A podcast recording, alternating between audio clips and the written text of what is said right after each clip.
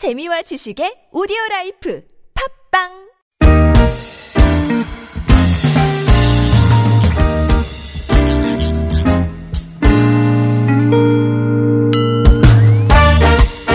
서울 속으로 2부 시작됐습니다. 수요일입니다. 2부는 주택 전월세 관련 상담, 청소년 자녀 상담 번갈아서 진행하고 오늘은 주택 전월세 상담 시간으로 함께 하시겠습니다. 서울시 전월세 보증금 지원센터에서 남가영 상담위원 나와주셨어요. 어서 오십시오. 네, 안녕하세요. 안녕하십니까. 어, 구글 플레이 스토어나 애플 앱스토어에서 TBS 애플리케이션 내려받으신 다음에 실시간 무료 메시지 보내실 수 있고요. 샵 0951번 담은 50원 장문 100원 유료 문자 카카오톡은 TBS 라디오와 풀친 맺으시면 무료 참여하실 수 있습니다. 여기까지 이제 음, 공식 안내를 해드리고 앞서 그 서울인 문학 시간에 나오셨던 용혜원 시인한테 뭐 감동을 받으셨어요? 아, 우리 저는 시 선생님 오늘 처음 뵀거든요. 예, 예, 예. 그렇죠. 어, 시집을 한 권 선물을 해 주셨어요. 네, 저희 첫 시간 때 나오셔 가지고 다 한 권씩 네, 주셨어요. 사인 네. 딱 해가지고. 예. 똑같은 멘트를 하셨는지 저한테 뭐? 시집 갔냐며 물어보시고 시집을 주셨거든요. 시집 어, 처음에는 시집 갔냐 물어보셔가지고 깜짝 놀라셨는데 네. 이제 시집이 가셨냐, 어, 그쪽으로 가셨냐 이런 뜻이었죠. 네. 네. 그래서 아, 선생님께 생활, 너무 생활 유머, 생활 유머. 네, 감사하다고 제가 좀, 어, 문학이라든지 이런 거에 많이 네. 문외한인데 네. 열심히 잘 읽고 예. 좀 선생님한테 이제 어. 그 시에 대해서 좀 배우겠다고 이렇게 예. 답변을 드렸는데요. 예. 아, 뭐, 이렇게 모자도 딱 시인이 쓰는 그런 모자 쓰고 맞아요, 계셔가지고요. 맞아요. 네. 굉장히, 어, 풍채가- 시인이시다. 네, 딱. 이게 보기만 네, 해도 맞아요. 이렇게 느껴지시더라고요. 그래요. 용혜원 시인을 이렇게 저 어, 만나본 분들은 다 팬클럽 가입을 하시게 됩니다. 네, 어르신들한테 이런 표현은 좀 그렇지만 네. 좀 귀여우시더라고요. 아우 상당히 귀여우시죠. 그래서 저는 이제 그 원래 용혜원이란 성함 자체가 어, 처음에는 잘 모르시는 분들은 여성으로 오해하는 분들도 네. 계시고, 예. 근데 이제 만나 보시고 시를 한번 보시면 어 되게 저 소탈하고 예, 마음에서 그냥 우러나오는 자연스러운 시를 쓰시는구나. 여기에 이제 반하시는 분들이 많은데 어 실제로 만나보고 나서는 또 다른 이게 좋은 쪽으로 또 네. 다른 편견을 갖게 됐습니다. 예. 올해 읽는 첫 번째 책이 될 것 같아요. 그래요. 네. 예. 김선영 님도, 어, 어르신께 좀 이런 표현 그렇지만 정말 귀여우세요. 라고 하셨고, 어, 어, 행복바라기 님도, 어, 시 읽으실 때, 어, 목소리 좋은 분들, 깨끗한 분들이 읽는 것도 좋지만, 그 용혜원 시인 목소리 약간 이게 탁한 듯한 느낌이 드는 그런 목소리도 참. 인생의 어, 예. 그런 뭐라 그럴까 좀 상당히 세월을. 지난 채 경륜이 느껴지죠. 경륜이 느껴지는 예. 그런 목소리. 색다르게 네. 느껴진다고 하셨어요. 음, 고맙습니다. 예. 저 많이 많이 좋아졌습니다. 예. 2부 때 이제 듣기 시작한 저희 청취자분들이 어? 목소리 어, 꽤 괜찮아졌네요 하셨네요. 음. 어제 그제 들으셨으면 아마 깜짝 놀라셨을 텐데 예. 못 오늘은 들었어요. 제가 어, 오랜만에 조금 좋아지니까 많이 까불고 있습니다 지금 들떠가지고 예. 자제하겠습니다. 자 이제 본격 상담 들어가야죠. 5512번님 네. 인터넷 사이트에서 마음에 드는 집을 발견했습니다. 찾아가서 집도 봤는데 지금 세입자가 살고 있더라고요. 세입자는 본인과 직접 계약서를 쓰면 된다고 하는데 임차인과 이렇게 계약서 써도 됩니까? 아니면 임대인 직접 만나서 계약서를 써야 되는 게 맞는 건지요? 이 세입자가 지금 본인과 직접 계약서 쓰면 된다고 하는 말이 어, 두 가지로 생각해 볼 수 있을 것 같아요. 아마 계약 기간이 본인이 좀 많이 남아 있으니까 내 남은 기간에 대해서 전대차 계약을 쓰자 이런 의미인지 예. 아니면 집주인이 뭐 딴 데 있으니까 내가 집주인을 대신해서 어, 계약을 할 거니까 그냥 임대차 계약을 내가 이제 임대인의 대리 계약으로 쓰자 예. 이런 말씀이신지 정확하게 요 질문에 대해서는 잘 모르겠지만 그러네요. 만약에 뭐 임대 임차인 말대로 이 세입자 말대로 임대인 동의 없이 임대차 기간 본인이 남은 만큼만 전대차 계약을 하게 된다면은 어 새로 계약하는 이 전차에는 임대인한테는 대항을 할 수가 없어요. 예. 네, 즉 임대인의 동의 없이 전대차 계약을 하게 되면 임대인은 계약을 이걸 해지할 수도 있고요. 그다음에 세입자는 또 뭐 나가라고 여기 음. 예. 전차인이 되겠죠. 나가라고 네. 할 수도 있어요. 예. 그런데 만약에 이제 이 세 지금 계약을 하시려는 분께서 음. 이 기존 세입자의 남은 기간만큼만 전대차 계약을 혹시라도 하려면은 예. 임대인에 대한 임대인이 동의가 있어야 되고요. 그다음에 또 어, 전차인이 전입 신고를 하고 거주하고 있어야지만 지금 살고 있는 기존 임차인의 대항력도 유지할 아하. 수가 있습니다. 그래요. 네. 이중으로 뭐가 걸리는 거니까. 그렇죠. 음. 그런데 만약에 남아있는 임대차 그 기간만큼을 계약하는 게 아니고 예. 그냥 아예 2년의 임대차 계약을 하려면은 음. 어, 이 세입자보다는 이제 건물 소유자인 임대인과 대리 계약을 했는지 이런 거에 대한 것도 확인을 하시고 계약을 해야지만 위임장은 예, 그렇죠. 뭐 예, 거. 뭐 예. 본인 통화도 좀 집주인하고 한번 해보시고 그래야지만 2년의 임대차 계약이 주장이 가능하고 예. 종료 시에 임대인한테 보증금 반환도 확실하게 요구할 수가 있겠죠. 네. 네.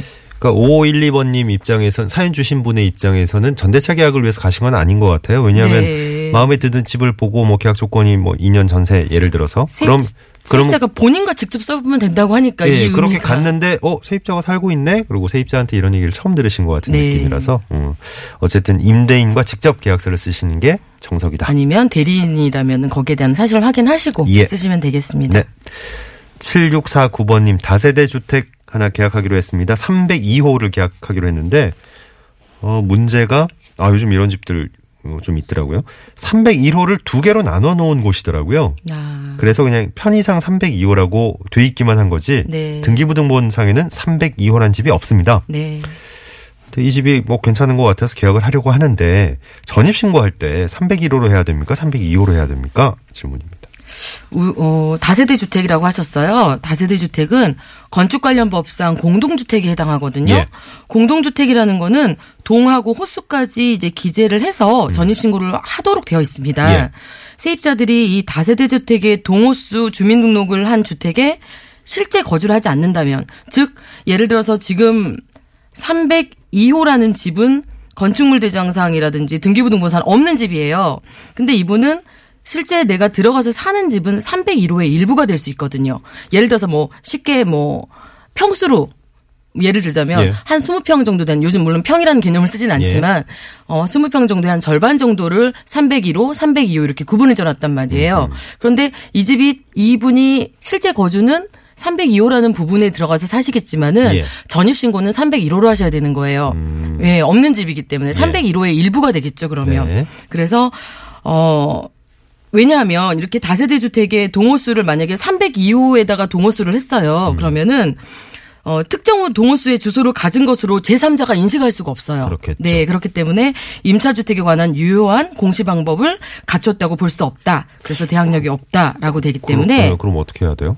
이제 굳이 이제 이 집이 뭐 여러 가지 여건상 마음에 들어서 네. 계약을 하시려는 경우겠죠. 네. 그러면 다세대 주택의 경우 대항력을 취득하기 위해서는 음. 주민등록상 그 주택의 집원 및 동호수의 전입 신고를 하고 실제 거기에 거주를 해야 됩니다. 음. 예. 그래서 대문에 있는 302호에 거주하기 위해서 예. 임대차 계약을 한다면 임차주택의 주소는 301호가 될 것이고요. 예. 임대할 부분은 301호의 일부 가 되겠죠. 그, 렇게 적어야 네, 되는 거예요? 그렇게 적으셔야 되는 301호의 거예요. 일부? 예, 그 임대할 부분이라고 또 명칭이 있는데요. 그래서 네. 혹시라도 만약에 이분이 등기부등본이나 건축물 대장상 존재하지도 않는 302호에 전입 신고를 하고 실제는 301호에 거주를 하게 된다면 네. 예.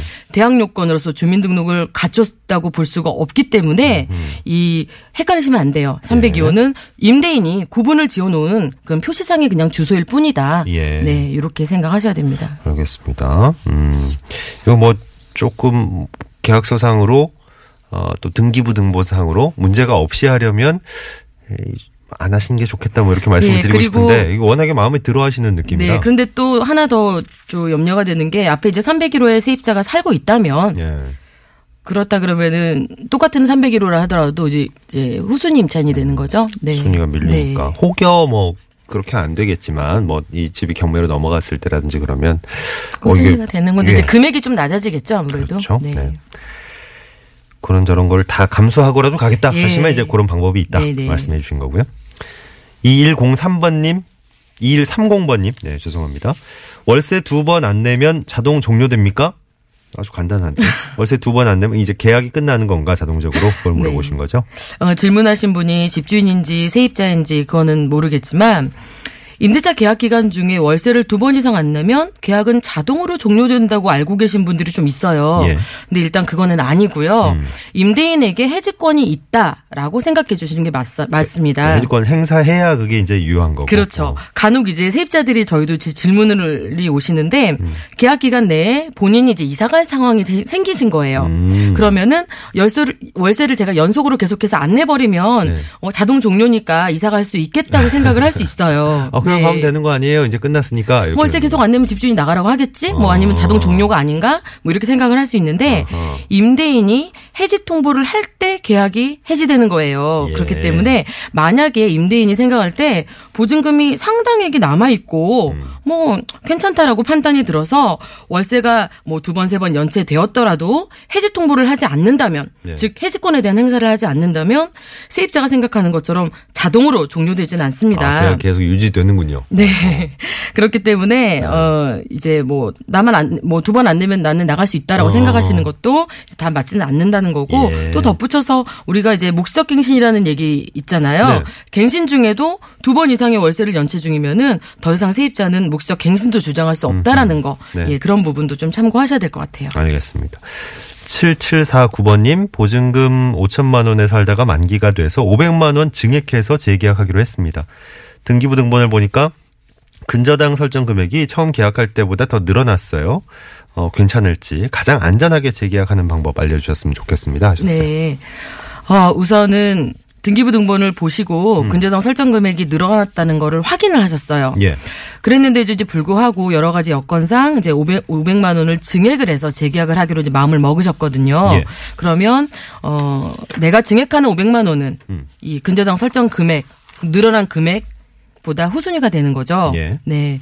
가장 안전하게 재계약하는 방법은 물론 이 상황을 다 알고 계약을 하시는 거니까 음. 굳이 이제 안전하다고 한다면 기존에 내가 5천만 원에 대해서 계약서 쓰신 거는 일단 잘 보관하시고요. 예. 그다음에 재계약을 함, 계약을 하면서 이제 신규로 이제 재계약 작성을 어한 경우에 네.